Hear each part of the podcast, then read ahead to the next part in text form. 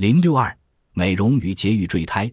古代的人类对生育的认识是非常奇特的，直至公元一世纪，仍有许多人相信，所有器官已完备的动物都是具体而微的活在微生命内。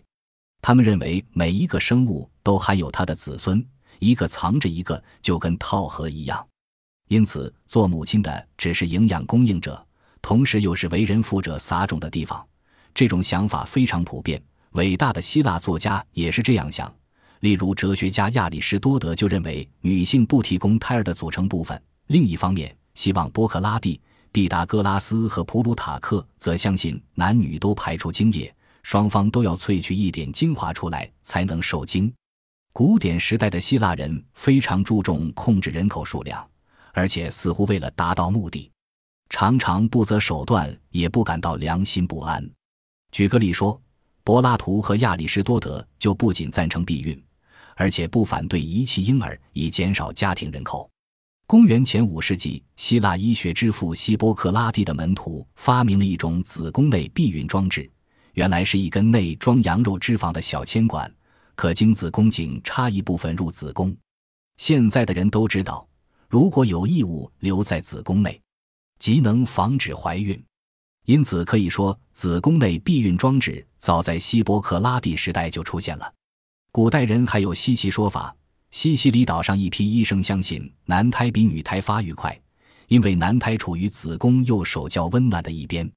许多民族更认为怀孕与性交无关，使女人受孕的是风、水、植物或动物。印度人怪猪鹿，日本人则认为是蝴蝶和仙鹤。有些美洲印第安人怪红嘴白皮鹿。古条顿人跟某一时期许多美国人一样，相信事冠所为。所以，避免受孕最好的办法莫过于避开这些动物。特洛布里安群岛岛民不仅不相信性交与怀孕有任何关系，反而认为婴儿来自精灵世界。其附近的巴布亚新几内亚则为下列两种观点支配：西见中蛮离能使妇女受孕，而更加普遍的想法是精液汇集成胎，所以必须多次性交。古代人节育的方法离奇古怪。用鳄鱼粪调制的配方听起来很像女巫炼丹锅里煮的东西，但这种古怪的药料却曾有人认真推介。作为阴道栓剂，又是迄今所知人类最古老的避孕药剂，见于公元前一八五零年前后一份埃及纸缩草纸抄本。奇怪的是，这种做法有时居然能使人得偿所愿。古埃及人并不知道精子的存在，也不知道精子的功能。可是不知出于什么原因，古埃及妇女如果不想生孩子，竟知道往阴道里塞进某种化合物能达到避孕效果，至少偶尔是有效的。古时候埃及婴儿死亡率极高，当时的人平均寿命又短，人口早就渐少，但妇女们仍然热衷于节育。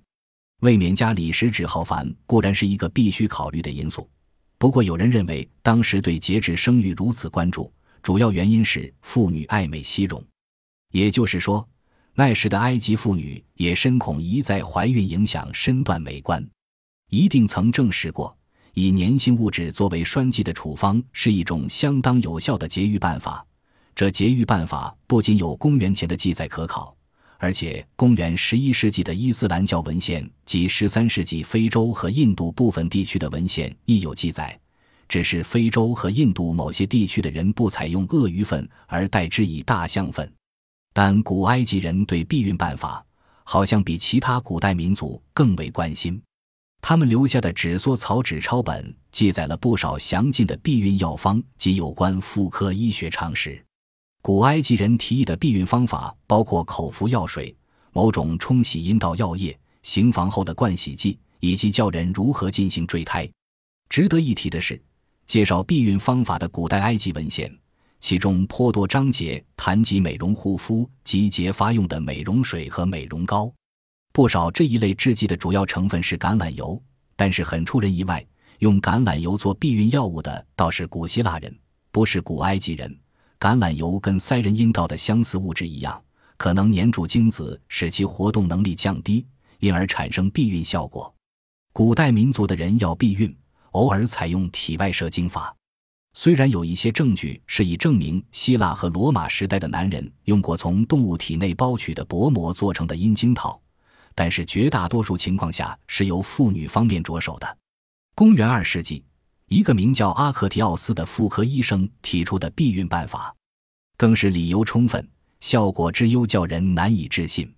他说：“如果男女双方不愿意要孩子，性交前应先用盐水或醋洗一洗阴茎。”现代医学证明，这两样物质的确极具杀死精子的能力。公元前十六世纪，埃博斯是古医界的处方，所用材料引起了现代人的关注。它是将泡过金合欢木精和蜂蜜的绒布放入阴道，形成一种含乳酸的胶状物体。今天的专家恰好普遍推荐乳剂做防止受孕的制剂。如今，有些国家的政府机构劝告刚分娩的妇女尽量将受乳期延长。以免太快再度受孕，这种有时有效但不大可靠的节育办法，可能在古埃及的社会很流行。然而，古希伯来人相信尽力使宗族繁衍是他们的宗教使命，因此希伯来人的著作或早期基督教的著作中，正是谈到如何才有美满家庭生活，总不提节育的办法。耐人寻味的是，古代人对于受孕所知甚少。但他们用此避孕工具和方法，与我们这个堪称知识丰富的时代所使用的十分近似。不知古人的那些方法和想法都是从何而来。本集播放完毕，感谢您的收听，喜欢请订阅加关注，主页有更多精彩内容。